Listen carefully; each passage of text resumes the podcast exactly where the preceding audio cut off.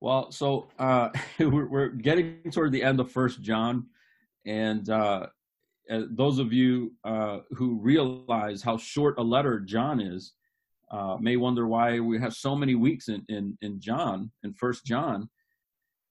But if you've been following along with us and reading through, you see it's dense, it's packed, it's tight. And those of you who've been with us on the CFC course Saturday mornings, uh, you get a little better view of what a passage looks like and why each Sunday a certain chunk is taken uh, because there are certain themes there. But but the thing about John is how repetitive it is, right? How how many times he returns to the same things over and over. And as I keep thinking about that, just the plain simple truth of John's wanting us to love one another he's not even he, he obviously love includes people outside the church but he, he's especially looking at love within the church. And as i think about uh, that theme that just to have an honest moment right? If we were just honest with one another we would we would have to admit that christians have a hard time loving each other. Uh, and if that weren't true we wouldn't need this letter and if that weren't especially true, we wouldn't need a letter that says it over and over and over and over again. Think about how easy it is for us to listen to a sermon and walk away and and and not really have it hit. Um, and I, I don't know all of why that's true. I mean, I know the theological answer as to why that's true, but in real life, I don't know exactly why that's true. I think we tend to love people that are like us we tend to love people that love the things we love, that do the things we love to do. Uh, your best friends are the other ladies who are giving birth in the same range of time as you. But after your kids turn like five or six, you kind of lose touch with those ladies. Why were you so close in the beginning?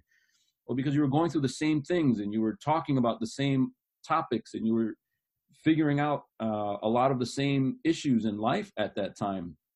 Why are college friends so tight?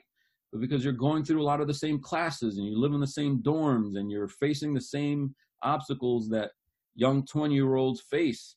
Uh, so we we tend to flock together with those that like the same things we like, that affirm things in us that make us feel good about ourselves. And Christians don't always do that.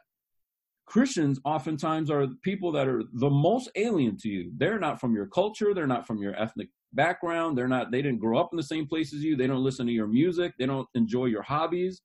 And we're supposed to love each other. Why? Because our unity is in Christ and not in those affinity things.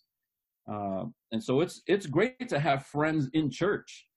You're allowed to have friends in church that are more friends, that are closer to you than other people in church. That's allowed. You're allowed to have people that are close to you.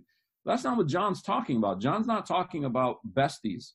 What he's talking about is a sacrificial, intense love that demonstrates to the world that we have been intensely loved. And the best way that we demonstrate that is not, firstly, going overseas and building a hut for someone who doesn't have a roof over their head or digging a well for someone who doesn't have clean water. That's a loving act. But notice that John is talking about love within the walls of the church how we love one another.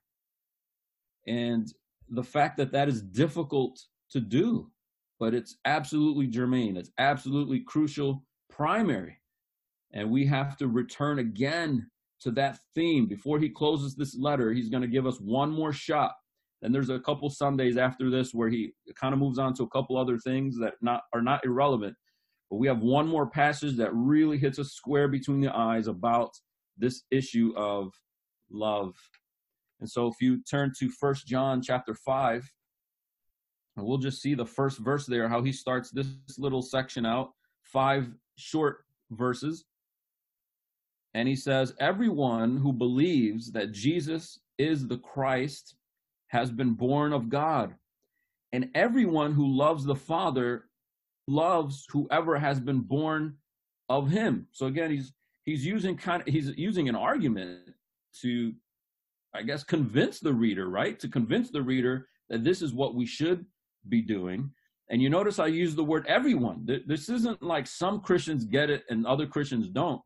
He's kind of saying if you are a Christian, this is what you do. This is what defines you. This is what makes you, uh, uh, this is what makes your profession a true one. And everyone who believes that Jesus is the Christ has been born of God. And if that's true of you, then everyone for whom that is true loves the Father. And you don't just love the Father, you love everyone who's been born of the Father. So if you've been born of the Father, then you love everyone who's also been born of the Father. If the Father is really your Father and you love him, then you love the children of the Father. And so imagine you were to go to a friend's house. This is somebody you say you love. This is somebody you say is your friend. And you go to their house and you tell them, hey, I'm going to come over. I'd love to hang out, watch a game, eat some barbecue. But you got to get rid of those kids, man. Those kids are really annoying. I, I can't stand those kids. Get rid of the kids and I'll come over and we'll hang out. You can pretty much guess that that friendship isn't going to last unless that person you're talking to is a total jerk a derelict dad who'd rather get rid of the kids and hang out with a, a drinking buddy or something than their own children. Well, the father's not like that. And so John is saying if you belong to the father and you profess that you love the father, you show that in loving those whom the father loves. And those are his children. Those are believers. And they may vote differently than you. You know, they might think differently than you. They might post really annoying Facebook posts but they're God's children and you love them because God loves them. He set his love upon them. Propitiation has happened for them. The cross is for them. We dare not profess to love God and not love those whom he loves. They are your brother. They are your sister. And so you love them and you love them with the intensity that with which God has loved you. Now I want to take a brief detour here because I think as we enter the rest of these verses, I want to return to a theme that we saw earlier. Uh, and I think it's going to bring depth to the verses that we're returning to. We're not really learning a lot of new things in this, these passages. Again, he's returning to a theme, themes that he's been hitting. But I want to turn to another portion of scripture to read a story. And that story is going to bring depth to your, your life and I think to the rest of these verses as we read them, as brief as they are. And that's a story of a man who hated his own brother. It's a story of a man who uh, failed to love a brother that he was supposed to love. John's already mentioned it to us earlier in the letter, and that's the story of Cain. And we talked about it briefly before. I just want to turn you to that passage, which is Genesis 4. So if you've got your Bibles, I hope you do. Let's turn to Genesis 4. It's not real long, and we're actually not going to read the entire story, but I just want to read just the first uh, set of verses. We'll go 1 through 9, Genesis 4, 1 through 9. Uh, I'll read it, and I want to point out a few things along the way. Um, Genesis chapter 4. And of course, this is the story of Cain and Abel, who are brothers, uh, the children of Adam and Eve. And presumably at this point, they're not children. Uh, they're, they're, they're full grown men. But the story tells us this way. Now, Adam knew his wife, uh, Eve, his wife, and she conceived and bore Cain, saying, I have gotten a man with the help of the Lord. And again, she bore his brother Abel. Now, Abel was a keeper of sheep. Uh, already, if you're reading this in the Hebrew, there's, there's already an ominous tone to it because the author tells you why she named Cain Cain, but doesn't tell you why she named Abel Abel. You see that? And she named Cain Cain because obviously uh, childbirth is going to be difficult now. That was part of the curse. And uh, I don't know, th- those of you who uh, have given birth or witnessed it, you see that if you're ever thankful to the Lord that you got through something, that would be one of them. And so she thanks uh, the Lord for the help uh, that she was able to get through uh, giving birth to him, presumably without dying, uh, is what is meant there. And then Abel, no explanation. Well, the, the, the name Abel in, in Hebrew means breath. It's the same word that the author of Ecclesiastes uses when he says that life is meaningless.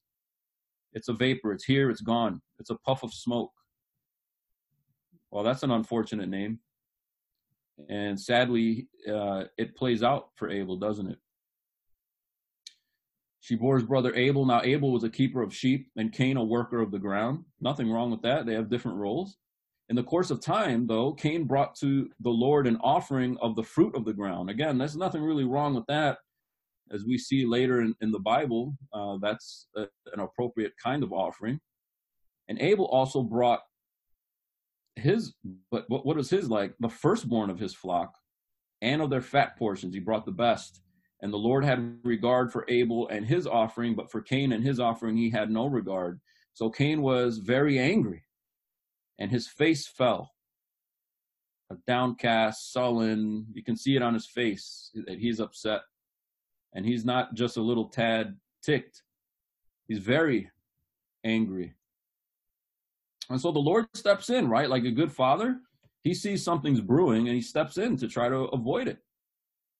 And he says in verse 6 the Lord said to Cain, Why are you angry and why has your face fallen? If you do well, will you not be accepted? In other words, it's not that I don't want to accept you, Cain, it's that you don't want it. All you have to do is do well. The bar's not high. You just don't want to do it. Won't you be accepted? Don't you want a relationship with me? Isn't it rather easy to do? It's not that hard. This isn't about Abel, this is about you. So you can see the fatherly tone there as the father steps in. And he gives them a warning. If you do not do well, if you do not obey, if you don't do what's right, well, then what's happening there? Sin is crouching at the door. Its desire is contrary to you. Sin's desire is against you. It wants to take you. But you must rule over it. You must master it. So he gives Cain a warning about obedience. Uh, you can hear the father's tone of love toward Cain, that the father isn't trying to set Cain up. Uh, he doesn't just randomly choose Abel. Uh, the problem between Cain and God has nothing to do with Abel. It has to do with Cain, and it has to do with his uh, unwillingness to obey and to do what's right. Now, we don't have a bunch of rules here about what makes a good offering. You assume that these guys know and that Ab- and that Abel did what he was supposed to do. He did well, and that Cain didn't do as well. And Cain doesn't go, "Well, I don't know what the rules are. I thought I brought the best." He knows he didn't bring the best, and he doesn't want to do it because he doesn't love God. And the reason why he doesn't love God, or the reason why he doesn't love his brother, is because he doesn't love God. And so you see, John isn't John is reading Genesis when he writes this. This is why he referenced Cain earlier in the letter. And he wants he wants you to think about this story of Cain because it's our story. We're not supposed to read Genesis chapter 4 and shake our heads at Cain like, wow, I can't believe how quickly we got to murder. We're murderers. Isn't that what Jesus said? If you hate your brother in your heart, you're a murderer. And when you read First John, He's not saying some people are really hateful. He's saying you love or you hate. And so when we fail to love someone else, maybe we didn't kill them, but we're we're still Cain-like. And so as you're reading Genesis 4, you're not supposed to see a big distance between you and Cain. You're supposed to see a lot of similarity between us and Cain. Why? Because we often fail to love God. We often fail to do what, what is well. We we often fail to do well. And the reason why we fail to do well is be, because sin is crouching at the door and we don't master it. And so Cain is not a story of some horrible figure, but our story and why we desperately need the promise of Genesis 3:15 of the one who would come and crush the head of the serpent, the one who would give us the ability to master sin when we are unable to do it ourselves. And so uh, God gives him this warning. And then in verse 8, Cain spoke to Abel, his brother. Uh, and I don't know why he spoke to him. Maybe he wanted to get him out in the field. Maybe he wanted to lure him out. Maybe he tried to just have a conversation, but he just couldn't take it anymore. Sin is crouching. He can't resist it. And when they were in the field, Cain rose up against his brother Abel and killed him. Then the Lord said to Cain, Where is Abel, your brother? Your brother. He knows he's his brother, but God is emphasizing the fact that he's supposed to relate to uh, Abel in a certain way. And he said, I do not know. Am I my brother's keeper? What's the answer to that? Yes. Yes, you're your brother's keeper. But you weren't in that moment. You're supposed to love your brother and you hated your brother instead. So that's why John tells us earlier in the book don't be like Cain. Don't be Cain. And what he doesn't mean is don't go around murdering people. This letter wouldn't be that necessary. All right. Uh, but it's necessary for all Christians to read because we all can be Cain like in our sort of disregard of our brother or sister, in our disdain sometimes for our brother or sister, even if we don't express it and we keep it in our hearts, we have this antagonistic attitude toward others sometimes because we don't see them as someone we're supposed to keep, guard, protect, and love, but we see them as uh, points of irritation or frustration or uh, envy or covetousness and those things can grow into really ugly things, but it's the same seed. It's not love. And so Cain's story brings a depth to our story, and Cain's story brings a depth to uh, what John is talking about here in this passage, and that's what he's getting at. So let's go back to First John, and as you go back to First John, as you pick up in verse two there, First John five verse two, he talks about the fact that loving others and loving and following God, doing well as Cain was supposed to do, is exactly what John is talking about. Verse 2 By this we know that we love the children of God. How do we love our brothers? How do we know we love our brothers? When we love God and obey his commandments. See, if Cain loved God and obeyed his commandments, Abel would have lived. But Abel didn't live because Cain hated Abel. And the reason why Cain hated Abel is because he didn't love God and he didn't love God's commandments. And so by this, we know that we love the children of God when we love God and obey his commandments. And interestingly, earlier, John told us here's how you know uh, that you love God, that you obey his commandments. And here he's saying, here's how you know you love God is by obeying. He reverses it.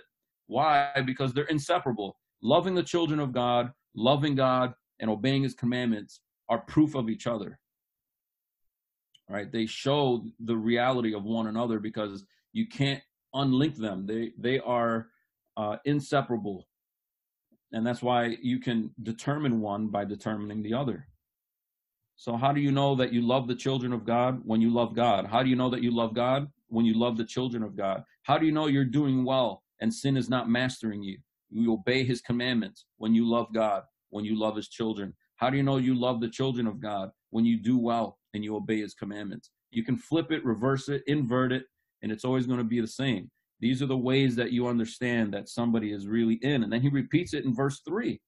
Again, for this is the love of God that we keep his commandments. Obeying God and loving God are, are the same thing.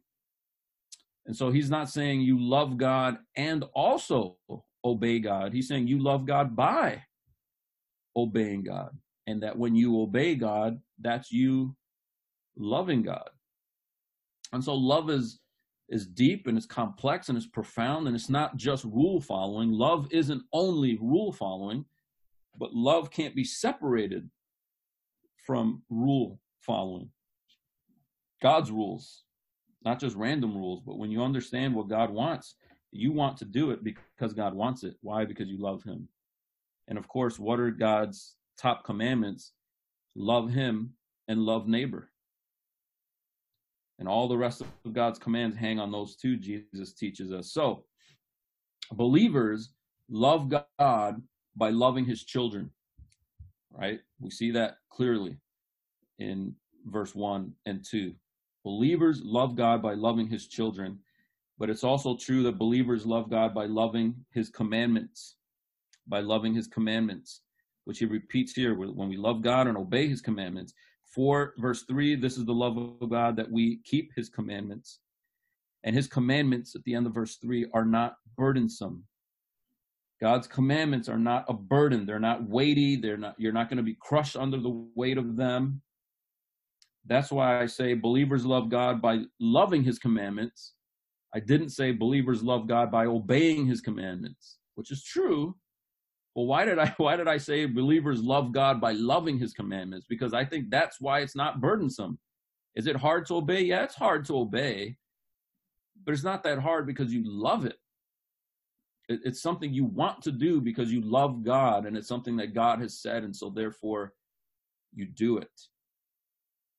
So uh, one aspect of uh, the fact that these commands of God, obeying God's commands, are not burdensome, is the fact that we are able to do it. We are able to do it, and we love to do it because it expresses our love for God. So this is what Cain was missing, right? Sin is crouching at, at uh, you know, crouching there, waiting for Cain uh, to take Cain, and Cain is supposed to master it, and he can't do it. Right, that seemed like a burdensome thing to him. It was a greater burden to resist that than to just murder his brother. Uh, and so then John tells us, hey, to obey God is not burdensome. Well, which one is it? Well, I think what we need is something that makes God's commands not a burden. If you talk to a typical unbeliever and you tell them, I read the Bible, I go to church, uh, you know, I, I develop friends with people that if it weren't for Jesus, I wouldn't like them at all. that sounds burdensome, doesn't it? To an unbeliever, maybe even to you. You're like, yeah, that's that's a lot. You know, I, I read the Bible, I'm like, oh, I'm supposed to do this, I'm supposed to do that.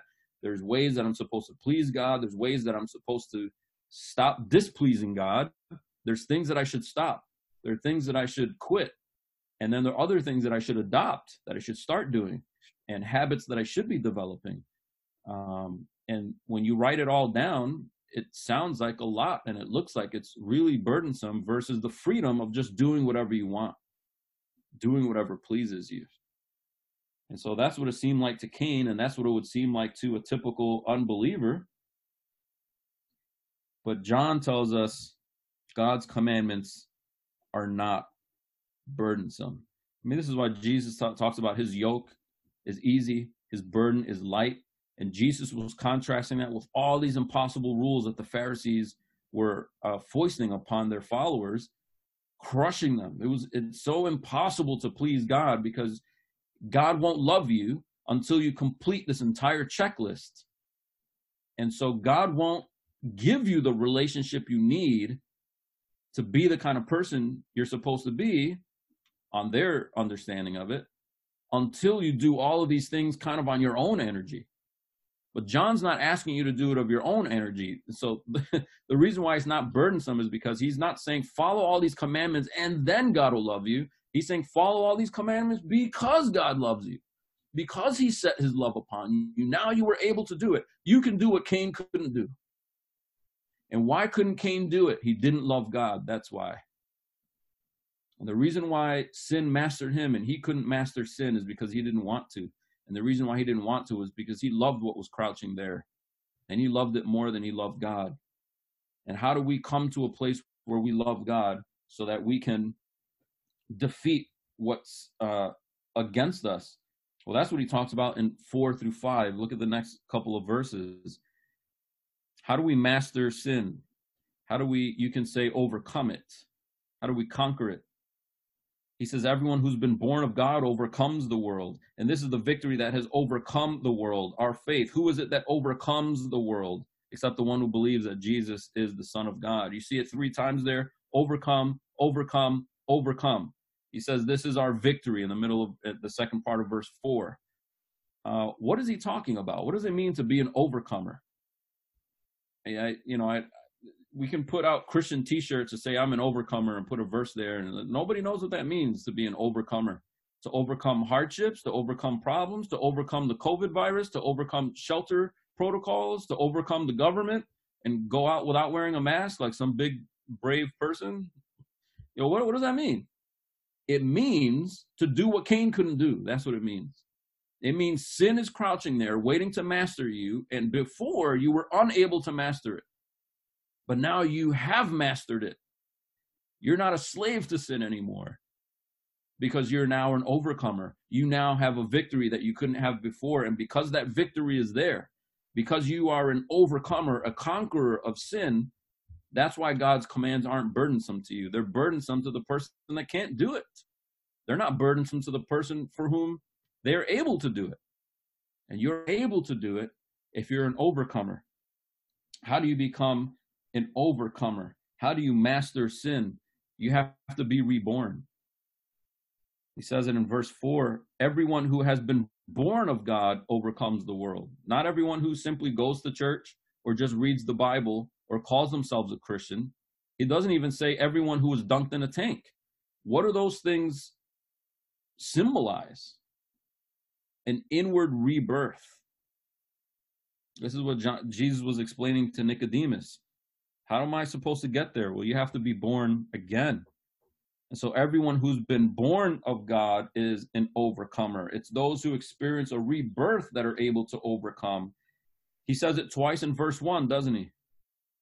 Everyone who believes that Jesus is the Christ has what? Been born of God. And everyone who loves the Father loves those who have been born of God. So we've got birth twice in verse 1, and then you've got birth again in verse 4. And what John is trying to get at is that the path to becoming an overcomer begins with a rebirth. It doesn't begin with a New Year's resolution. It doesn't begin with just sheer grit and commitment. It begins with a change, an inward transformation that happens, what we call regeneration, or another word for rebirth. It's being born again. And this isn't the first time John brought it up. John brought it up back in chapter 2, verse 29, when he talks about the ability to do anything righteous. John brought it up in chapter 3, verse 9, when he says you're to not keep on practicing sin. How do you get to a point where you're not continually practicing the same sins over and over? Rebirth. Not a 12 step program. Rebirth. In chapter 3, verse 9. And then, as we saw uh, last week, chapter 4, verse 7, rebirth is how we experience the love of God, the knowledge of God. And so throughout the letter, John keeps emphasizing this this whole thing has to start with being reborn. If you're reborn, you're a different kind of person. You're the kind of person who can master sin crouching there and and the, the kind of person who can love where Cain couldn't love. And so rebirth is an important aspect here. And the rebirth is how faith happens. Faith is not you going, okay, I'm gonna really, tr- I'm gonna really believe today. That's not faith. Faith is uh, faith comes with rebirth, right? And we see that in ch- in verse four here. Everyone who has been born of God overcomes the world, and this is the victory that has overcome the world, our faith. So all this talk about obeying commandments you would think he would say, This is our victory, obeying commandments. But he doesn't. He says, Faith is the victory. Well, I thought he was talking about obedience. He is. Faith is how you do it. Rebirth is how you have faith, and faith is how you obey God's commandments. This is why Paul says in Galatians 5 6 that faith works itself out through love. He said it's not about circumcision and uncircumcision. It's not what you do uh, on the outside. It's what happens to you on the inside. It's this faith. And that faith is expressed through love. People often think that James and Paul are against each other. No, they're not. Paul says in Galatians 5 6, faith works itself out through love. That's what James James talks about. If you say you have faith, show me you have faith through your works. Faith produces it. So victory is not just grinding out obedience. It's so difficult.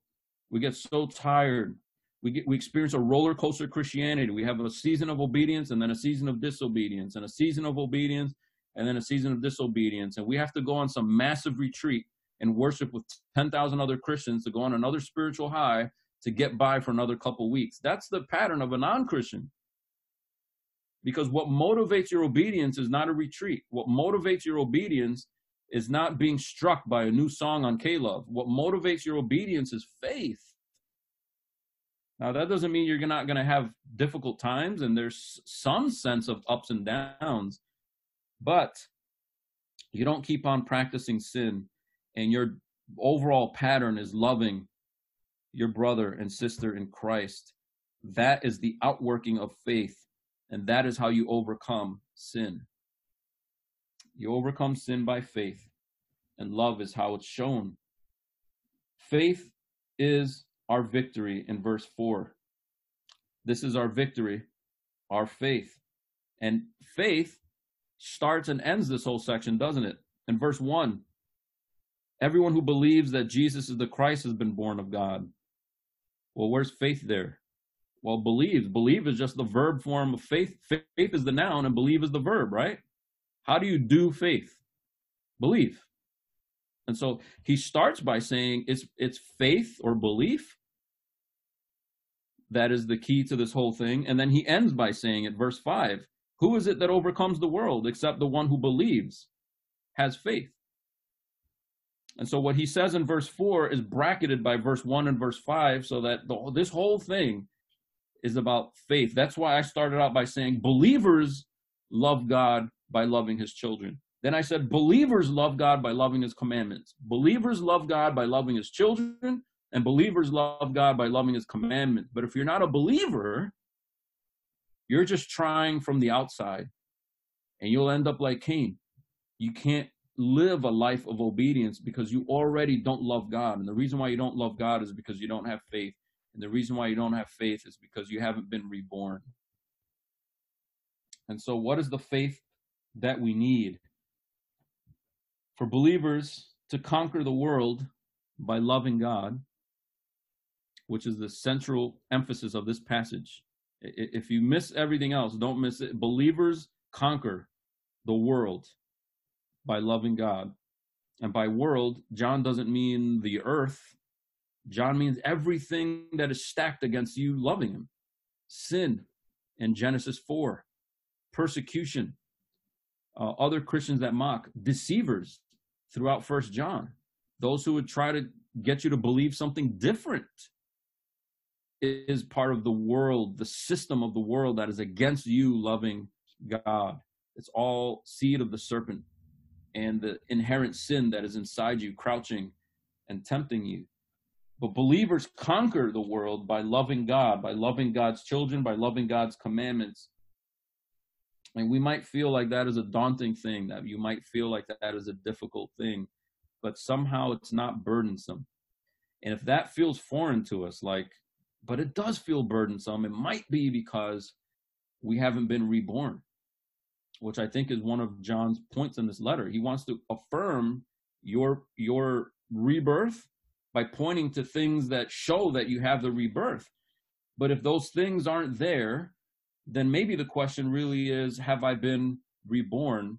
Have I placed faith in Jesus in verse 1 that Jesus is the Christ and then in verse 5, the Jesus is the Son of God. Have I come to grapple with that? And so that doesn't mean life isn't difficult. It just means that your the center of your faith is radically different than everybody else who wants to try to be a good person, who wants to try to to, to live a religious life. Uh, this week we get a box we got a box in the mail from like some fitness company or something and it had a big sticker pretty cool looking sticker and it says in big caps believe in yourself. Right believe in yourself. Uh, that's pretty cliche today isn't it?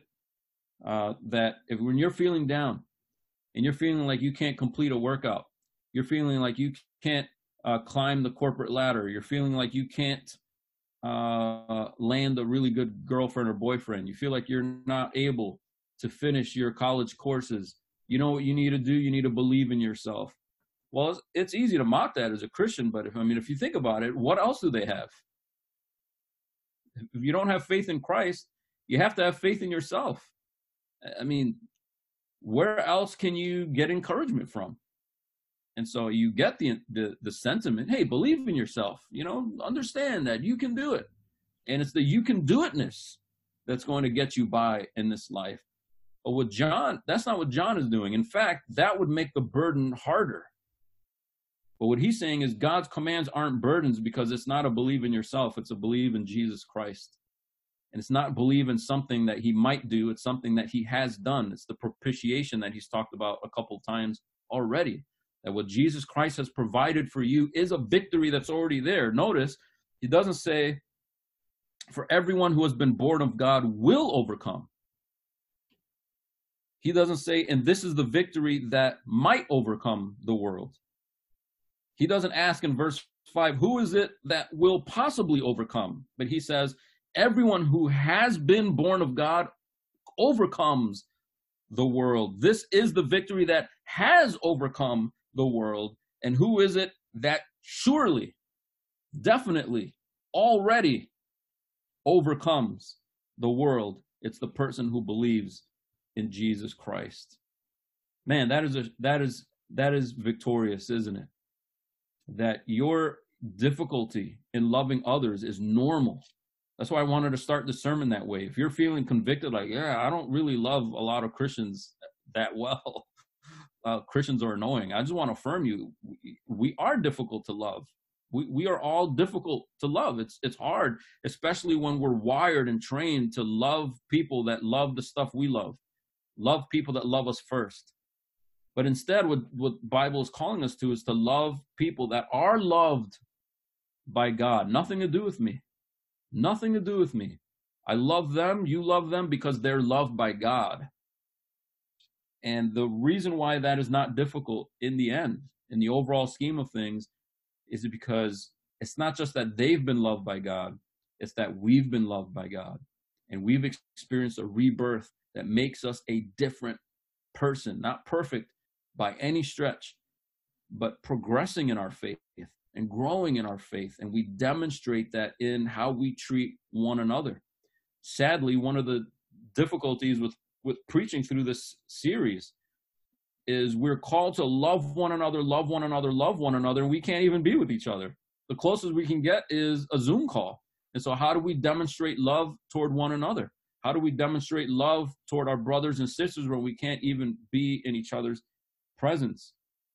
Well, one aspect of it is maybe in God's providence, uh, we are going through First John so that when we do get back together, we try to love a little more intensely. And I don't think that's because we don't do it well at CFC. I actually think we do pretty well at CFC. I think this is a loving community. And I think we are very different from one another outside of church. I mean, we have a lot of common interests and, and everything like that. Uh, but there's a lot of ways in which we are very different. We're very intergenerational church. That are automatically right there. We don't listen to the same music. We don't get the same jokes I mean, there, there's a lot that are that a lot of ways in which we are different. But there are some ways I think that we can begin to express love toward one another, even outside of the ability to meet together in person. And at least one of those ways is in our willingness to listen to each other. It's our it's in our willingness to um, try to understand where another person is coming from. For example, when they post something on social media, I have to I have to admit to you that there are many days where I feel like completely exiting from social media platforms. I want to retreat and not see political posts.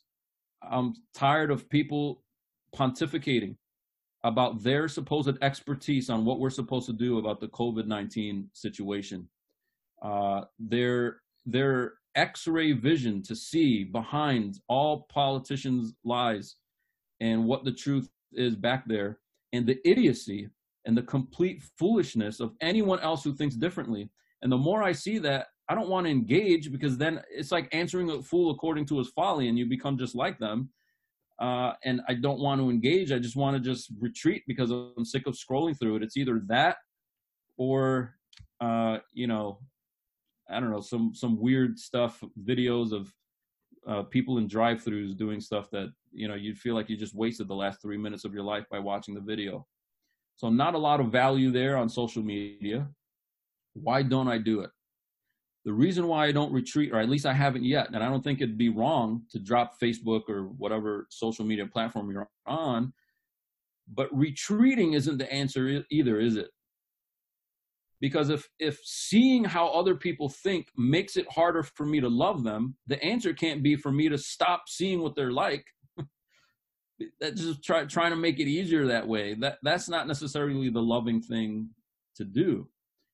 And so, one of the ways that we can try to uh, express our love toward one another is to recognize that there are many different views within the body of Christ, not just about the COVID thing, but about politics. When the elections start coming up, uh, one of the biggest strains, I'm going to say this kind of intimately. I know everyone in here is not a, a sort of a regular CFC attender, but look, this is us, real life. But when we were coming up on that last election, and people were arguing about Hillary, arguing about Trump, and, and everything like that going on out there. That's probably one of the bigger strains I felt pulling at the fabric of the unity at CFC. Uh, it wasn't a big deal. It didn't pop up in like services. It's just in conversations. I'll just catch it like in snatches that you've got your group that understands that this is the way to vote, and you've got this other group that is really confused I don't think we really had a third group really represented there of like the Hillary group or whatever, but but other churches do, and other authors. Uh, a lot of this stuff with racial things, it's it's it's tearing at the fabric of Christianity. Of those of you who understand things like Together for the Gospel, if you go back to those last several conferences of Together for the Gospel, you had a same set of dudes that would preach every year, and now it's a different set. Why? Because there was a split. That's why. Over racial issues. Right? Some of us like to uh, the gospel coalition a little bit less because of political things and social justice issues. And I feel that it is a strain within uh, my pastor pastor friends, the network that I have of friends who are pastors. There's a strain in the relationships in some senses with some of those pastors uh, that make it difficult to continue to operate in a way that's united because we disagree on the COVID stuff, we disagree on social justice, we disagree on racial things.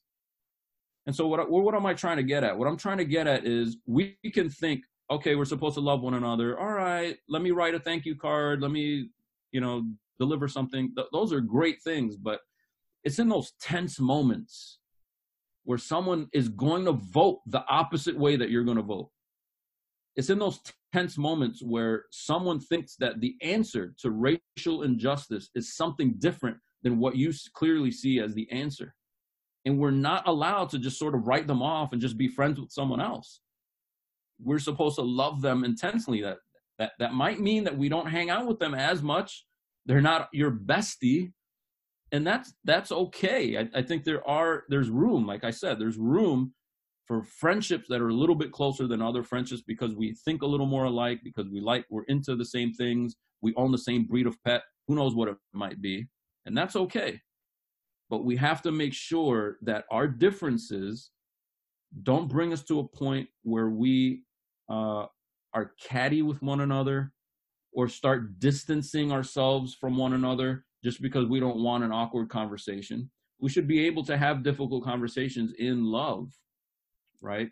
And not sort of bypass or dodge that bullet by ignoring the person or ignoring the conversations. And so I'm not telling you get on Facebook. I'm not telling you get off Facebook. I'm just saying if you engage in social media, engage in a way that would make John proud. Engage in a way that demonstrates to the world that you're different and you speak differently, you think differently, and you uh, seek to love, especially those who are in the faith. And so, as we close this time, we want to make sure that uh, we are not allowing Scripture to sort of uh, bounce off, pass through, or just hit sort of at a surface level, but to really challenge us to think okay, if we're reborn and we are believers in Jesus Christ, what are ways that we can express our love in intense ways uh, not just sort of agreeing not to be so pliable that we just agree with everybody we're having a conversation with uh, but to be able to disagree and in the disagreement still demonstrate love i think that is a higher bar than uh, than the other way uh, so i want us to pray and then we're going to close in a song together it's a new one uh, and then i'll come back and, and ask you to bow your heads with me one last time as I ask for the Lord's blessing. So let's let's pray. Father, we are thankful to you that we have your word. Uh, more than that, we're thankful that you give us what we need to follow it. Uh, we're thankful that you don't just set the bar, but you allow us to meet the bar uh, and pass it in Jesus Christ. Uh, we thank you that even though sin seeks to master us and control us and divide us and to make us uh, cantankerous people, uh, disagreeable people with each other, easily frustrated and irritated by one another, uh, that's the flesh. That's the world. And we thank you that you have made us overcomers so that we don't have to give into that. And that if we slip and act like that, we can come back and apologize and we can continually rebuild bridges with one another because uh, our relationship with you is founded on forgiveness.